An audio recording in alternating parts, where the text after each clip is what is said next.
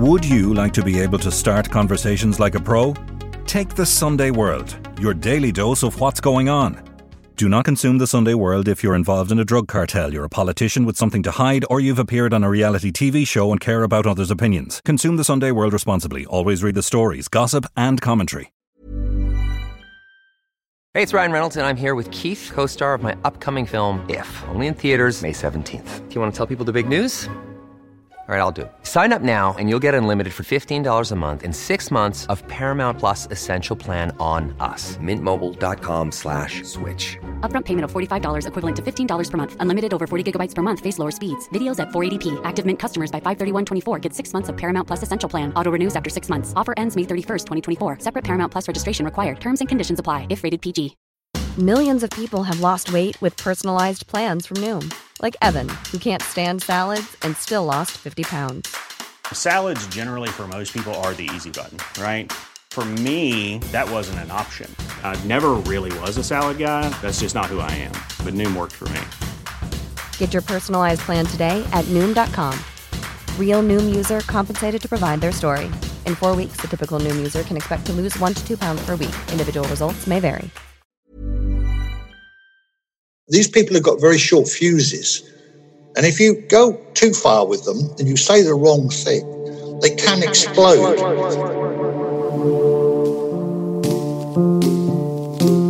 I've been locked in a cubicle with them on my own. And if they did lose the plot, I mean, they could kill you in a heartbeat. You allow them to think that they control you, but of course, at the same time, you're controlling them. I'm Nicola Tallant, and you're listening to Crime World, a podcast about criminals, drugs, and the sins of the underworld in Ireland and across the globe. He's the UK's number one true crime author, and he's made his name from his conversations with serial killers. Christopher Berry Dee has sat in cells with some of the most dangerous and depraved killers, getting up close and personal with those often described as monsters. But what drives this former Royal Marine intelligence officer to a life less ordinary? And what spurred him to start talking with the world's most evil inmates? This is Crime World, a podcast from SundayWorld.com.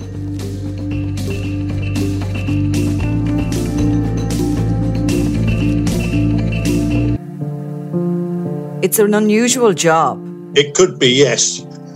We always we always look for the best in people in life. And I find it absolutely fascinating why the public at large around the world just seem to be fascinated by the worst in life. You know, more every day there's a program, every other night there's a soap or something on about crime in one degree or, or another. And, and it's the extremes of violence that that people are so attracted to. This is why serial killers are and, and strangely enough, 90% of books written about serial killers are bought by by women. Yes, I mean that's uh, intriguing in itself and they are by and large the audience for a lot of true crime podcasts and they like to read true crime books. Now, you're the number one true crime author in the UK. So you've actually made this a commercial success for yourself, this talking to serial killers.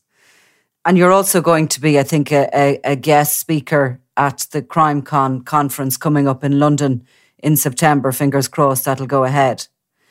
Um, which again is the commercialization of it all and um, you know, it'll be interesting to see whether it's women or men who come to who come to that.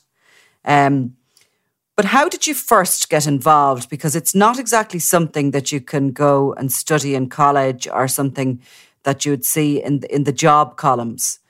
How did you first realize that talking to serial killers was going to take you into retirement and perhaps beyond? Well, it, actually is. It wasn't the, it's not the commercial side of it, that, and, and it's certainly not the money side of it. That doesn't come into it. It it came about many years ago that my grandfather, Oscar Berry Tompkins, was the solicitor for William Henry Kennedy, who was a one of two killers who shot a police officer in Essex in 1927, the PC Gutteridge. They blew his eyes out. It's a very famous case.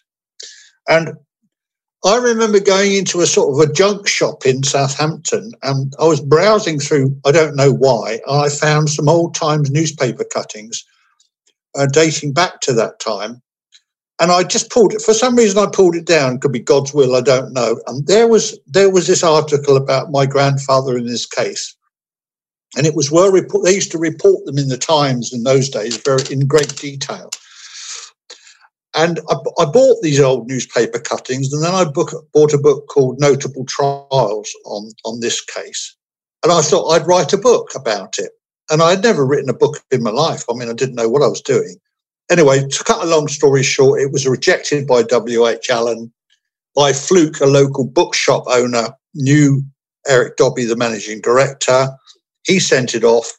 A month later, Robin Odell, the true crime historian, who was their consultant, wrote back and said, It's the worst manuscript I've ever seen in my life. It's terribly written, but the research is impeccable because I based it on Section 5.1 documents that I found. And he said, it, w- it would please me if, if you wrote the long drop and I would co author it with you. And that's how I started. And then after that, I did Craig and Bentley and got um, Derek Bentley a posthumous pardon. That made the film Let Him Have It, starring Christopher Eccleston. And that's how it started. And of course, those days I was a budding author. I mean, I didn't know what I was doing. But bit by bit, Robin Odell mentored me. And and then it slowly got met. It, it got the, the Derek Bentley case got onto a Croydon television program. Um, and then the producer of that program, Fraser Ashford, said, Look, you've been writing to serial killers, haven't you? I said, Yeah, it was like a hobby, really. He said, How would you like to make a 12 part series? Go out there. And that's how it started. So just rewind there a minute. You your hobby on the side. Now, by the way, for anyone listening, your previous career you had been a Royal Marine and you were in the intelligence section. So you were um, you know, that obviously had been an interesting career in itself. But you were writing to serial killers as a hobby. So where did that come from? And how did you first pick up pen to paper and decide that you were going to communicate with these people that many of us would consider to be monsters? Well, a lot of us, a lot of a lot of people buy the we buy these true crime magazines. You know, they're the True Crime Monthly and stuff like that. And way back then, way way back, there was a series called the Murder Casebook series. Um, Bill Waddell, the um, then creator of the Black Museum, uh, had articles in it. Some notable TV personalities were writing in it.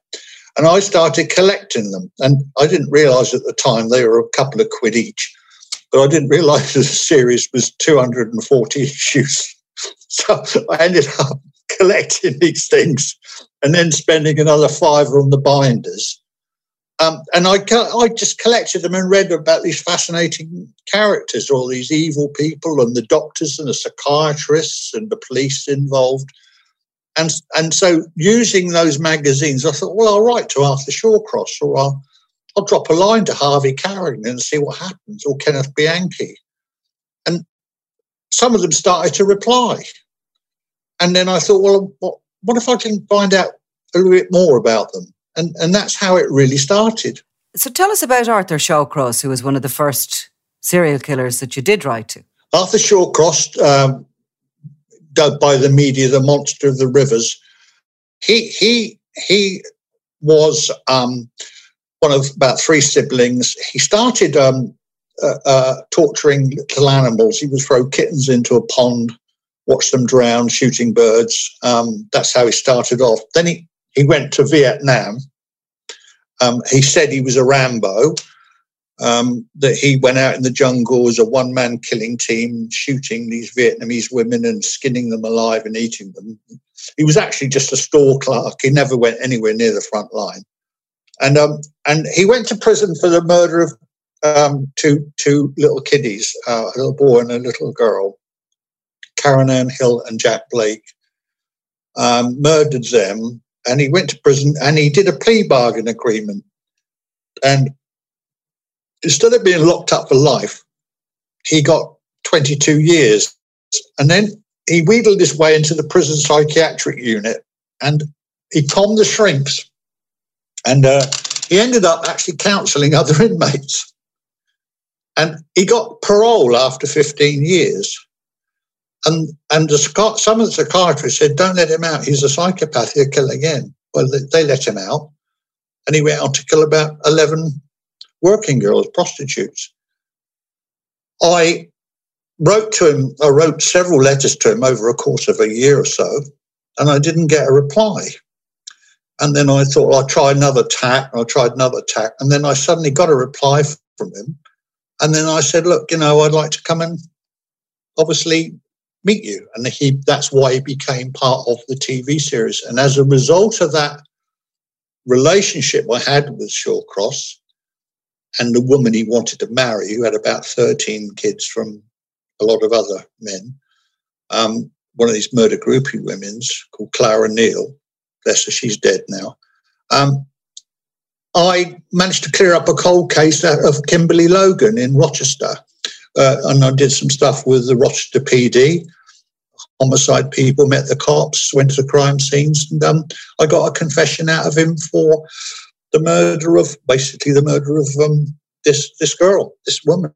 So when you first put pen to paper about him, or to him rather, Christopher, did you say to him who you were, where you lived? Did you give him a little bit of yourself, or did you pretend to be somebody else? No, I, I, was I was me. I mean, when I was writing to serial killers, obviously I'd had two books published by then. That was the Long Drop and Dad Help Me Please. So I was able to put in like this. I'm thinking about writing a chapter in, in a book. Um, this is who I am. I'm ex-marine. Um, these are two of my book covers. Um, but I always use some in, innately inside me told me that I've got to play to their ego I've got to give them something because they're just basically a prison number now. Um, you know, I'm, I'm going to come all the way from England to see you. You're an important person. Um, I got some doubts about your guilt, which they love to hear. I mean, that's like stroking their feathers. And also, you know, they've got a great deal of disrespect for their own judicial system. And they, they, they, the Americans absolutely do adore the British criminal justice system. So layering all that BS on top of it appeals to their psychopathology. And then they can say, look, I've, I've got an Englishman coming here with a film crew and I'm famous again. And that's that's one of the little tricks I use in my book to catch them. So like all good journalists, you told a little white teeny weeny lie, or you certainly put yourself in a place as being maybe their friend for a little while until you got in and then you went out with your uh, your interview. You were you, you, didn't need to play that role anymore. Uh, only the teeniest, weeniest, weeniest little lie. Um, but the thing is, one has to remember that psychopaths are control freaks, like narcissists. You allow them to think that they control you, but of course, at the same time, you're controlling them. Of course, and and obviously, I mean, I'm sure your first time in a prison sitting opposite a serial killer was pretty interesting and exciting. Um, as your career went on, I think you've interviewed more than 30 in total, so you probably get kind of used to it. But at all points, are you actually in control in the interview? Have you remained that way because you've gone in with a mindset that you know what you're dealing with? My first serial, going back to my first serial killer was Michael Ross, who um, the roadside strangler on death row at uh, Somers Prison, Connecticut. Um, I went over there without a film crew. I went just with a tape recorder. I'd been writing to Michael for two years. I mean, this takes a lot of, you know, getting getting in. in he had an IQ of 150 plus. Um, Cornell graduate. He looked like the boy next door. He wore spectacles. He looked very bookish. Um, and he, by then, he'd regarded me as a friend. I had him unshackled, and um, You know, he was all buddy buddy. Uh, it, it, Karen Clark, a very hard nosed American journalist, interviewed him. And she said, if I was walking down a dark alleyway at street and I heard footsteps behind me and I turned around and saw Michael Ross, I would be relieved. He looks like the boy next door. I got on very well with Michael, but there were some unsolved cases that I was particular that he hadn't. He was convicted of five murders, but there were two that he wouldn't talk to the police about. And I thought over time, I thought I might be able to crack that because the next kin, they must be still grieving. They, they haven't got closure yet.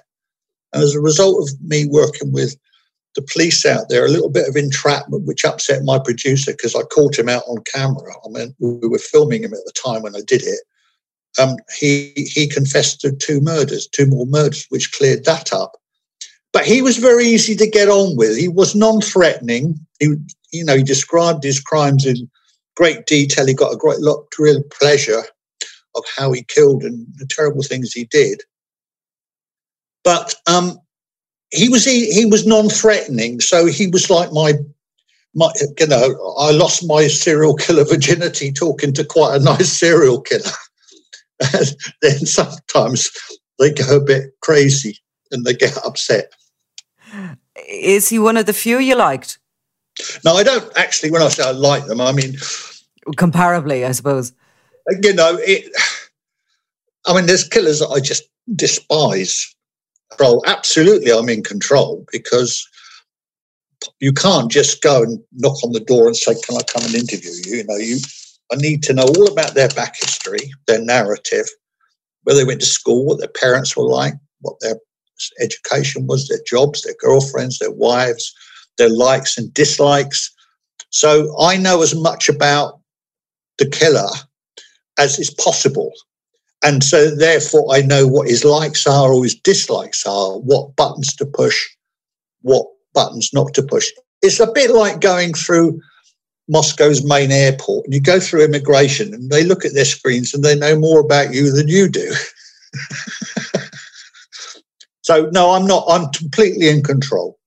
I know if I want to touch them or get up close to them, I can. If they lose their temper, I know exactly what to do because people think, oh, you must be scared. But one has to remember these people only kill the elderly, uh, working girls on the streets who are vulnerable, like Peter Sutcliffe.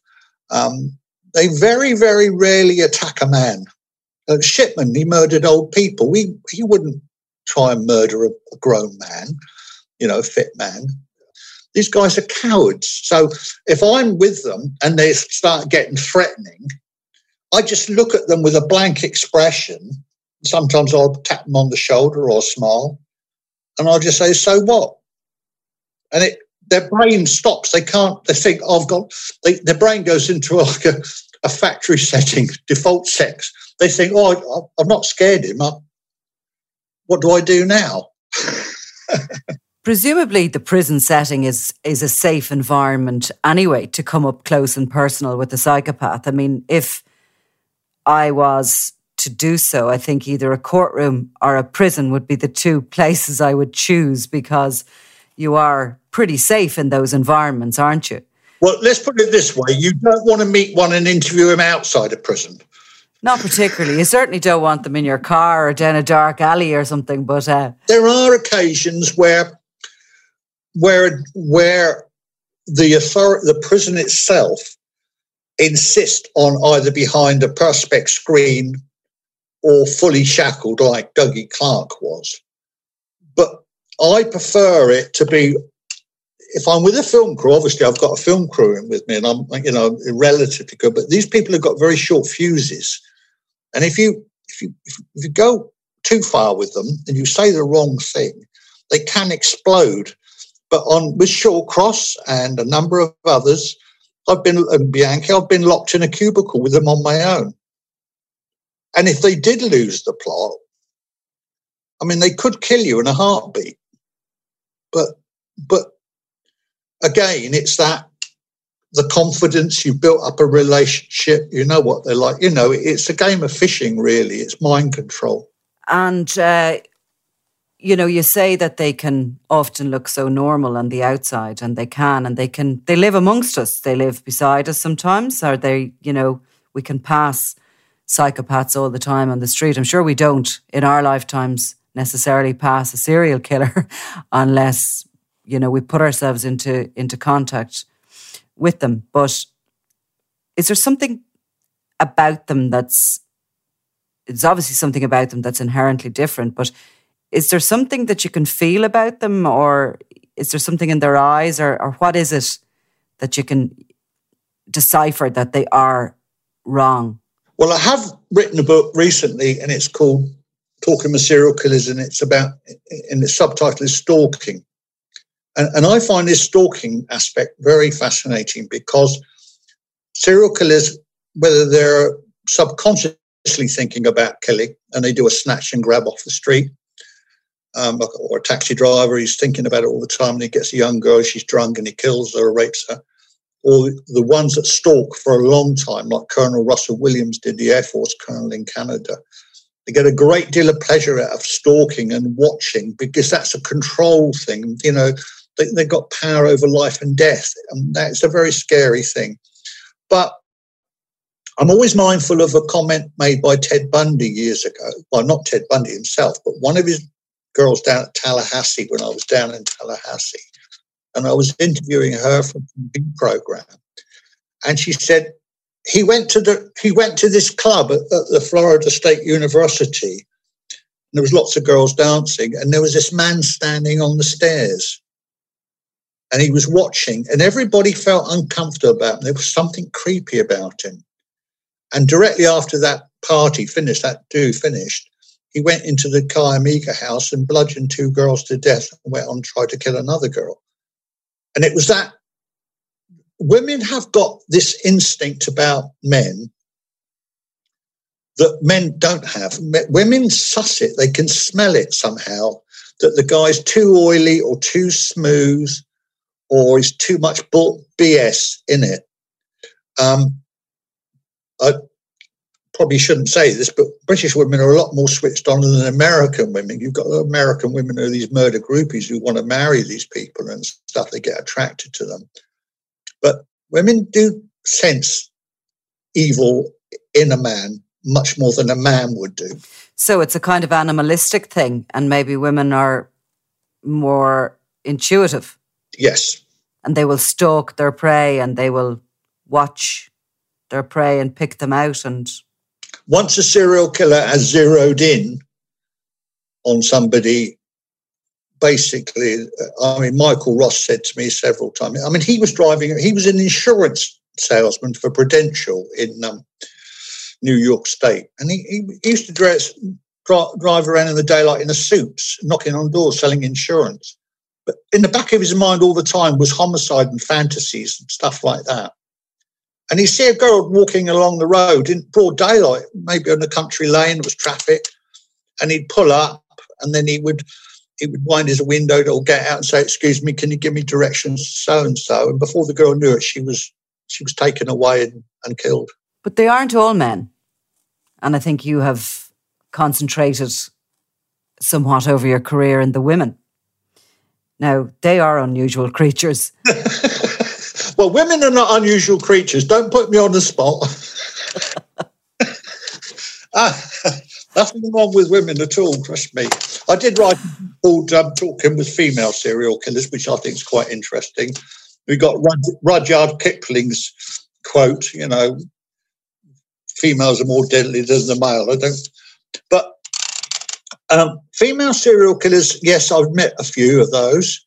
Uh, Cathy May Wood and Gwendolyn Graham, who suffered five, suffocated five patients in a uh, elderly patients in a nursing home in Grand Rapids. Aileen Wuornos, of course, we made the film that um, Monster. I, I, I, got on very well with Aileen. Um, you know, she had a terrible childhood. It breaks your heart. Um, and actually, Christopher, in the film Monster, she is portrayed as quite a sympathetic character. Um, was that did that come from your book and from your own dealings with her? Well, the thing, the interesting thing was that I'd already written a chapter in one of my books on Lee, and I, I don't get upset. I mean, I've got pretty thick skin, And, and, and I was writing this chapter, and the more I researched Lee, I thought I've got to have a woman in one of my books, otherwise, you know, it's, it's not fair. And what, the more I started researching her childhood, it was so upsetting what she'd gone through with her stepfather and her parents and everything else. I was drinking nearly a bottle of whiskey a day. One part I was in tears. And I suddenly brought myself up and I thought, Chris, is this a, is this a man woman thing? Are you because she's a woman that you're getting upset? And so I went into it in real detail. I wrote this chapter, and of course, I'd written, I could only get a chapter in a book. You've got a word count. And then um, all of a sudden, um, my publisher say, Chris, um, we need to get there's a, a, film coming out called Monster with Charlize Theron, and, and and they need a book to go with it, and they need some research material and stuff. Could you write a book on called Monster? I said, yeah. What, a couple of years, a year or so? He said, no, you've got 32 days. I wrote it in 24, I'd already got all the research material. Now, the movie is only 90 minutes or something long, and they, for, I think, for very good reasons, they left out all the details of her childhood. I don't think that was necessary for the silver screen. But the film itself, I think, is pretty good. I think it's a damn good film. And I think that they handled it quite well. It was not really sensational at all, not like some of the movies about. So yeah, it was a good a good movie, but her life was very, very tragic and very sad. And the fact that they executed her, she'd obviously gone completely insane towards the end. There, there were corrupt cops involved. I mean, it, and the men.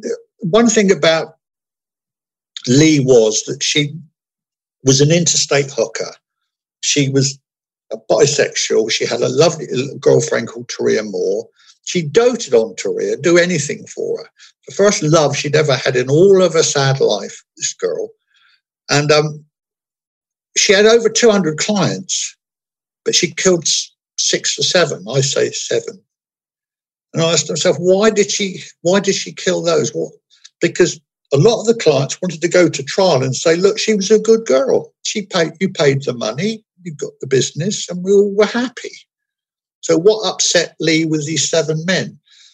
Well, they tried to beat her about, knock her about, rape her, not pay her, and she had a gun. And I always say in my talks and lectures, if if that had happened to Peter Sutcliffe or the guy in Ipswich, and a guy, a girl pulled out a revolver and shot him because she he was beating the hell out of her, that would have stopped. So basically, they got their comeuppance. Mm-hmm. Peter Sutcliffe, uh, another serial killer you did write a lot about. Did you ever come to a conclusion about why he was killing girls the way he was? What What was in his narrative? Well, uh, he was a narcissist even when he kicked off. I mean, he was a self groomer. He spent all the time standing in front of a mirror for four hours, combing his hair, making himself look cool. A very odd personality, even a young man. His father was a very domineering man. His brother was a tough guy he was basically the runt of the brood. Um, bit of a mummy's boy. He adored his mummy. And then he suddenly found out that his mother was having an affair, cheating on his dad. And his father was obviously a man about town. And it, it, it really upset, you know, Peter thought his mother, oh my God, you know, Catholic family. She's, oh my, what horrible woman. And he built up a hatred towards his mother. And then he met this girl, this woman who he eventually married. And then during their engagement, she had an affair. And he caught her out. And Sonia was a bit, not quite the full wicket. I mean, she's quite a clever girl, but she, you know, I think she's Polish or Czechoslovakian. But and he built up this hatred and hatred, and then he this hatred boiled over to the fact that he hated women in general. Most serial killers do hate women in general. There's an underlying thing that is a hatred. And you can tell by Peter's crimes, the ferocity is an overkill. It's going in extremis. And that shows an anger, a hatred, a dis- they despise. So he was he was he was satisfying this inner anger, this frustration of being a nobody, and that's why he killed. I think he only had there was only one incident where he did have anything resembling sex with one of his victims, and that was because they pulled off into a car park or yard, but there was another car there, and she was saying, "Well, look, give me the money. I've got to go back to work. You know, short time, fifteen quid or fifty quid, whatever it was." And so he had to make some effort. And then when the other car drove off, he killed her. And Sonia Sutcliffe, like many women who are married to these guys, didn't have a clue that this other violent world existed for her husband. Um, are they usually vulnerable women or are they ordinary normal women who just happen to get a bad hand of cards when they get married? Good question. Um, with Sonia, I mean, she's got a lot of stick over the years. I mean, she has made some rather, um, rather silly comments and uh, drawn unwanted attention to herself. Uh, but she, had, she didn't have a clue that Peter Sutcliffe was killing people. Um, Tina Sams, who you know, Michael Sams, who kidnapped um, Stephanie Slater, uh, um, and the girl uh, and uh, kidnapped her. Spent a lot of time with um, Sams, the kidnapper, extortionist, murderer, the one-legged guy. This is, uh, but Tina had no idea that Michael was a killer and extortionist. And in fact, on the night it came onto Crime Watch, he was sitting having a glass of red wine with Tina in their cottage at Sutton, Sutton on Trent. Um, and there's there's his voice is being played because he left a message on a police on a on a answer phone. There's a photo fit of him. There's a railway badge he's got that is distinctive to him, and his and his car. The description of the car that's parked right outside their front door. And there's Michael's voice, and Tina just sat there and she just looked at it and didn't twig. And a lot of women in America, you've got women married to BTK, um, you know, and they do not have a clue. And there could be lots of red flags in the relationship. You know, um, the guy's suddenly going out at night and putting an aftershave on, and he's putting a he's putting a, a, a suit on. Um, he could, you know, women have suddenly looked at bank account and finally been using credit cards and debit cards to and, and for some sort of massage parlor or something like that. But women generally they don't they got children and they go the husband goes to Sunday school and they go barbecues and they go fishing at weekends. But, but underneath there's this mask, it's a mask of evil, and they don't get it. Well, it's probably, in fairness, the last thing you would think of. You know, you might think the husband was cheating or he was a bit distant, but I'm just not 100% sure it would jump to mind that he was out there chopping up other ladies.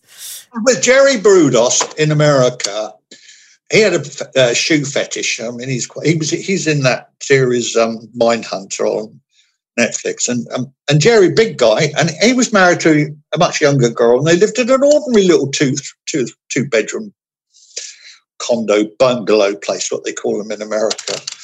And he was chopping up women and walling parts of them up in his garage.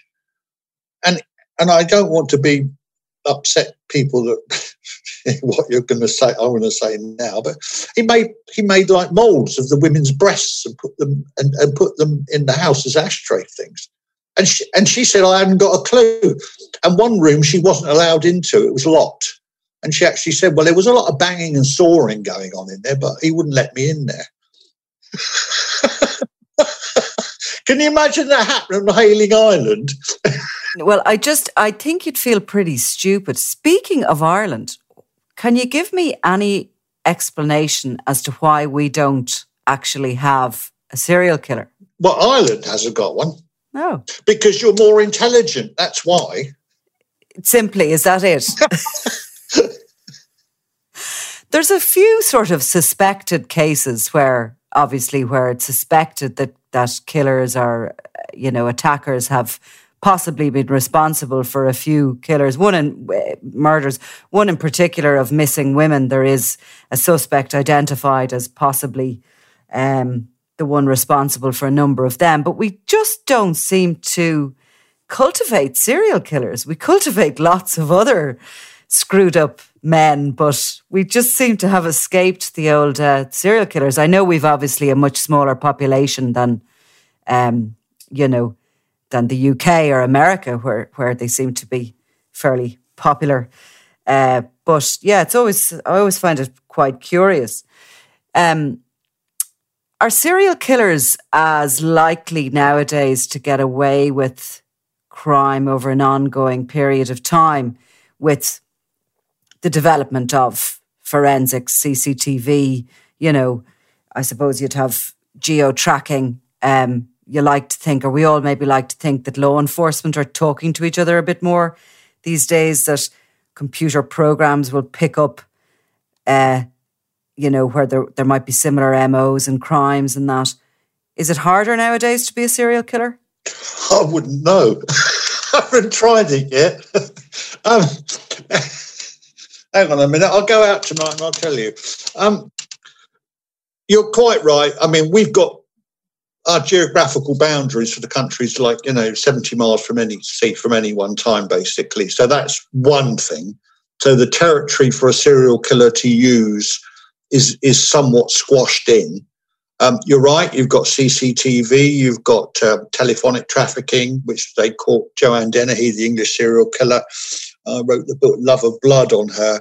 Um, that was they caught her basically for using the phone masts and stuff like that. CCTV, very very difficult these days, um, especially with modern forensics. Um, we've had a we've actually had a lot of serial killers in this country, um, but I think they're probably starting to watch programs like CSI and thinking, how can I get away with this one? But in America, a lot of it's um, you know it's it, different states, different law uh, jurisdictions. The killer can move freely around the country. Um, it's only written really in recent years that the FBI and the behavioural science unit at Quantico have got their act together and they can now profile a lot better. But I, I you know, I think these days, fingers crossed, we're still going to get a serial killer emerge at some time because they, they, are they are in the community. But I think that these days they're going to they're going to get caught very very quickly if they're not careful. And of course, the successful ones obviously uh, by their very nature, can go on for years and, and continue with their crimes. Well, that's, that actually is a good point. Uh, uh, just to come in on that, if there are literally like a series of killings and there's actually no clues to be had, that tells the police that this person is forensically aware. So they're looking for an organized serial killer, that, and that will then tell him the days of the week that he's, he's killing. Is he unemployed or employed?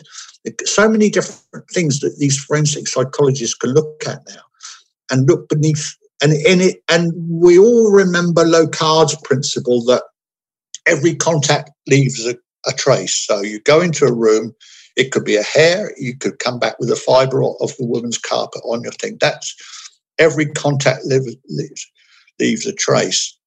What I've been developing is the fact that, and, and it's not just me, but David Canter and a lot of others, is that a killer's behavior at the crime, how he treats the victim, what he leaves behind if he doesn't, um, his MO, his his mode, his, you start to feel his way of living. That is a contact. That's that is a Locard's principle, but not physical things, but actually sort of psychological things that he's leaving. He's, he's leaving a signature. And, and it, that's where it gets very fascinating. And I presume you can reverse that and look at the victim. Oh, yes. Victimology, yeah. If you look at Ted Bundy's victims, you can see them, uh, a montage of them on the internet. They all look like sisters. Um, in fact, some of them were sorority sisters. Uh, and you know, when you get a bunch of sorority girls getting murdered, then this guy's around the campus. He knows his way around the campus. Am I right in saying you concluded in the case of Ted Bundy that he killed because he was once rejected? Yeah, that's true. Um, he he did a, again. He he he, uh, he he was a narcissist, but, but it is the fake. He, he, wanted somebody that he never could be. Was like a, Michael Ross said, it's like he felt like a spider climbing up a pane of glass, and every time he got to the top, he fell down again, like snakes and ladders. You almost got to the top of the ladders and you fall down. And Ted went like that way. He met a very beautiful upper, upper class girl, tried to ingratiate himself with her, um, want to be politician but she was basically out of his league, and her father twigged on that basically Ted was full of ball. And he, he, you know, they were a wealthy family. They didn't want their daughter associating with this, this, this man, and that was a grudge. He couldn't handle that, and that's why he went out and killed in her image. Mm-hmm. The crime groupies you talk about, the serial killer groupies, is there any way of psychologically explaining that? Now, the best way to, to deal with them is to uh, you see this is this is where I really do get angry because uh, and it's not often I get emotional about it, but whenever I get a chance to say anybody that wants to fall in love with one of these monsters needs to be executed. Because there are so many killers that a lot of them I still correspond with that have committed the most atrocious crimes, and yet they they got dozens. The uh, happy Face Killer, Keith Hunter Jesperson. He boasts about 40, 50 girls writing to him, sending him photographs and stuff. But and then you've got ones that want to marry him, like Ted, like Kenneth Bianchi, or the groupies that were chasing Ted Bundy, wanting to have a child with him. They need their heads examined because surely they go, they can look at the scenes of crime photographs and, and look at the children they raped and dismembered and murdered and think, well, do I really want a baby with this man? Is it a kind of an exaggerated version of when women believe that they can uh, tame a man, or, you know, is it that they believe they can cure them? Clara Neal said to me about Arthur Shawcross because he actually she actually asked me if I'd be the best man at his wedding. So I, I sort of agreed, tongue in cheek. Um, and, and she said, Look, if Arthur gets released, I'll make sure he stays on the medication. I mean, you're not. But the thing is, men are the just as bad because men. Um, I, I, wrote a book called Murder.com and worked with the FBI and, and Russia's state police. And there's these dating agencies and you get some retired colonel from Budleigh Salterton who's in a wheelchair on a Zimmer frame, falls in love with some Russian girl, looks like Anna Kournikova. And, and she tells him she loves him. And he starts sending her his pension. and then some of these killers actually go to Russia and they're told, look, you know, bring ten thousand dollars because you you can't change it. You, you have to be brand new dollars because otherwise they won't exchange to rates to rubles. And they get off the plane and they're never seen again. Indeed, not. There's no explaining some people, is there? Well, the internet is a great place to be, but stalking is not just in the physical world, like somebody following us down the street. People stalk people, men and women, stalk prey on the internet. They use these chat rooms, the BDSM chat rooms, like uh, John Robinson, the bodies in the barrel murderers on death row in Kansas. Um, they set up these traps and they lure women or guys to these locations. And, and they will either rob. I mean, the simplest example is you get all these African princes sending emails to say, look, my my father's a king and he's just had a few problems. He's in jail, but we've got two two million pounds tucked away. If you could send us 50, k we'll share the rest with you. It, it, it, it's an extension of that. there are these con men and crooks out there, and there are killers out there, and women. And we've had it in England as well.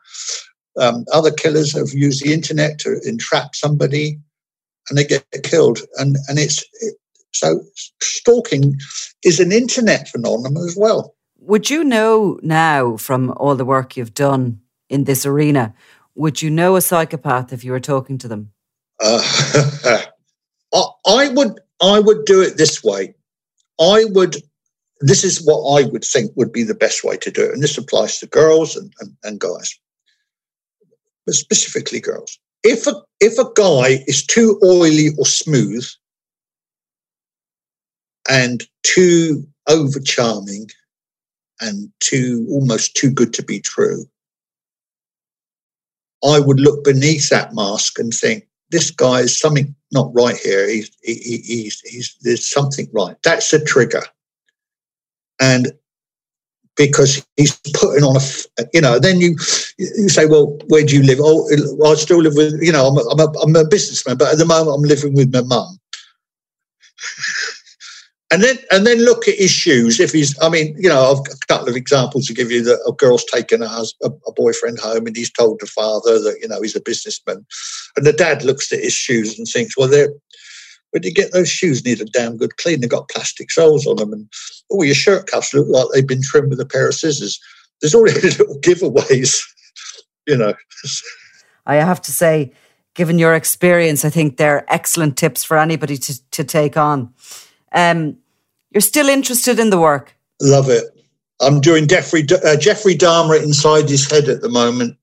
Uh, I've got all the FBI stuff, I've got all the exhibit stuff and bits and pieces that I'm researching it um, the cannibal, um, you know, necrophile, um, fascinating man, his childhood, and looking through his narratives.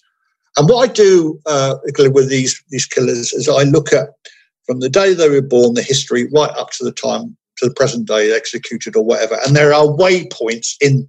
And this is an important thing, very briefly. If a child's brought up in a healthy, happy home with with with good schooling and good parents, then the child is much in different times in his life when decisions have to be made. He's able to make more decisions in a more social and a correct way. A child who's brought up, unfortunately, in a dysfunctional home where there's alcohol, drugs, absenteeism from school, divorces, a lot of stresses going on in that child's formative years. That child becomes indoctrinated to it. So later on in life, when it has to make a decision between something, go one way or the other, like a waypoint in his life, he's unable, that child's unable to make a good decision. And that's one of the problems at the moment with society. We've got feral kids running the streets at night when they should be in bed at a sensible time, throwing abuse at police officers, no respect for the law or their neighbours. Those children will go on, and it costs society a lot of money, and, and it's not good. Mm. And we're hearing we're hearing that quite a lot from all sorts of experts in the field. You, I started by asking you, um, or by pointing out maybe to you that it was an unusual career choice. Um, but I think that you seem to have an ability to be able to compartmentalize what you do in work and not take it with you in your ordinary life. You're not haunted by any of these stories. You seem to be, you know, have a very black and white approach to to it. You're um, you know, you're you're able for it. Many people wouldn't be. Well, just I mean, the thing is, I don't.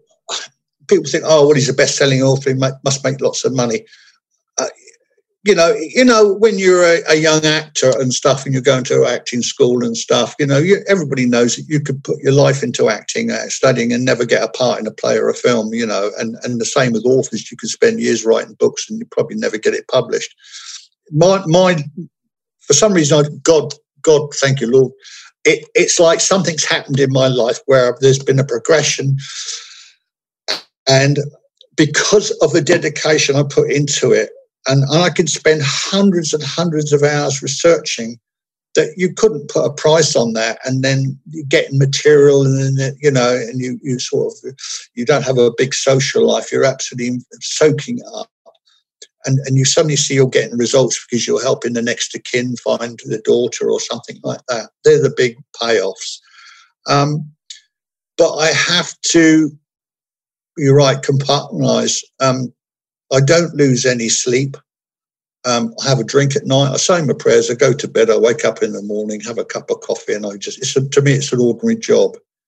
But if I let it affect me, then I, I, I would have to stop because it would, I'd lose all objectivity. Well, it would be a very dark place to be all the time if it was there with you all the time. And I've been there.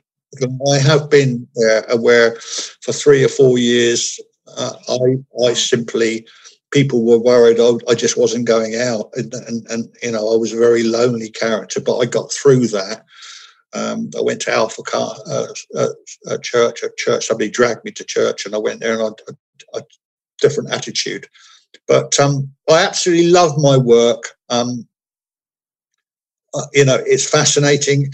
The one, the, the one thing that I have done is I've my writing style has developed that I bring my readers on my road trips with me. There's dark times, and I make them laugh, and then you know, and I go into trivia sometimes, and I try to take out the psycho speak out stuff and those simple things that everybody can understand about these these killers, and and and I like to my readers sort of like they become to know me as a person in my writing because it's like, right, we're chatting now. You know, just that's it. And and they come along and they they go to these places and I tell them what these places are like and what the killer smells like, you know, stuff like that. Yeah, you have an irreverence about your writing and a dark sense of humour throughout it.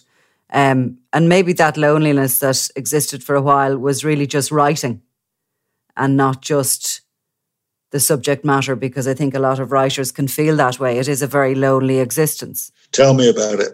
Yeah, it is. Um, COVID for me, COVID has been like almost like a holiday. Keeps keeps me in front of my PC. but um, yeah, it is. You're right. You you've nailed it. It it can be. You're you're in in front front of your PC and you're living and breathing it. And I think some famous guy years ago said, "Look, if you take a pen and ink away from a writer, he commits suicide." And after COVID, which is hopefully soon, are there places in the world that you like to visit, that you like to go and forget about the darkness of the world you do write about? Uh, I love the Far East now. I don't go back to America. America's turned into a it's a mess. Got mass murder, uh, 45 mass killings in a month there now. And it's a, a totally neurotic. Um, I'm just doing something with um, the US president at the moment, Biden, on something on gun control. And and to me, it's a neurotic society. And I find that further east you go, you come away from this materialistic stuff and you get to places like the Philippines where they're poor as church mice. Um, they have terrible weather, poverty is record, but they're the happiest people in the world. So I spend a lot when this thing. I spend a lot of time in the Philippines. Um, in fact, two years ago, November last year, um, the Makati homicide they knew I was around. And, and I worked on a case out there of a working girl that had a 34 year old working girl, a beautiful girl she was too, and she had, she had to support her kids. Bless her. She was, you know, and, and um, she was um, killed with a hatchet. She'd been tied up and then brutalized by a Western man who lived there. And they called me in and asked me to help them with that, and I did. And they caught him. Um, but the Philippines are beautiful. You're laying on the beach at Palawan, and it's, you know, that's it. I love it. And you can switch off from, from the darkness for a while. Christopher, thank you very much for your time today. God bless you. Keep safe now.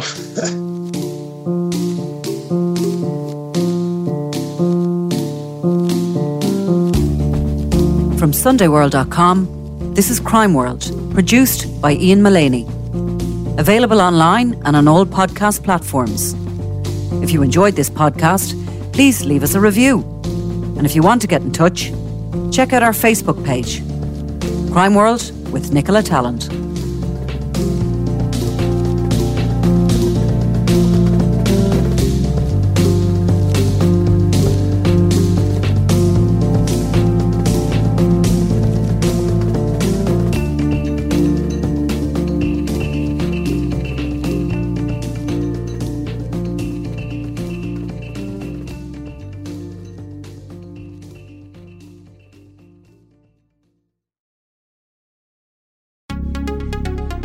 Would you like to be able to start conversations like a pro?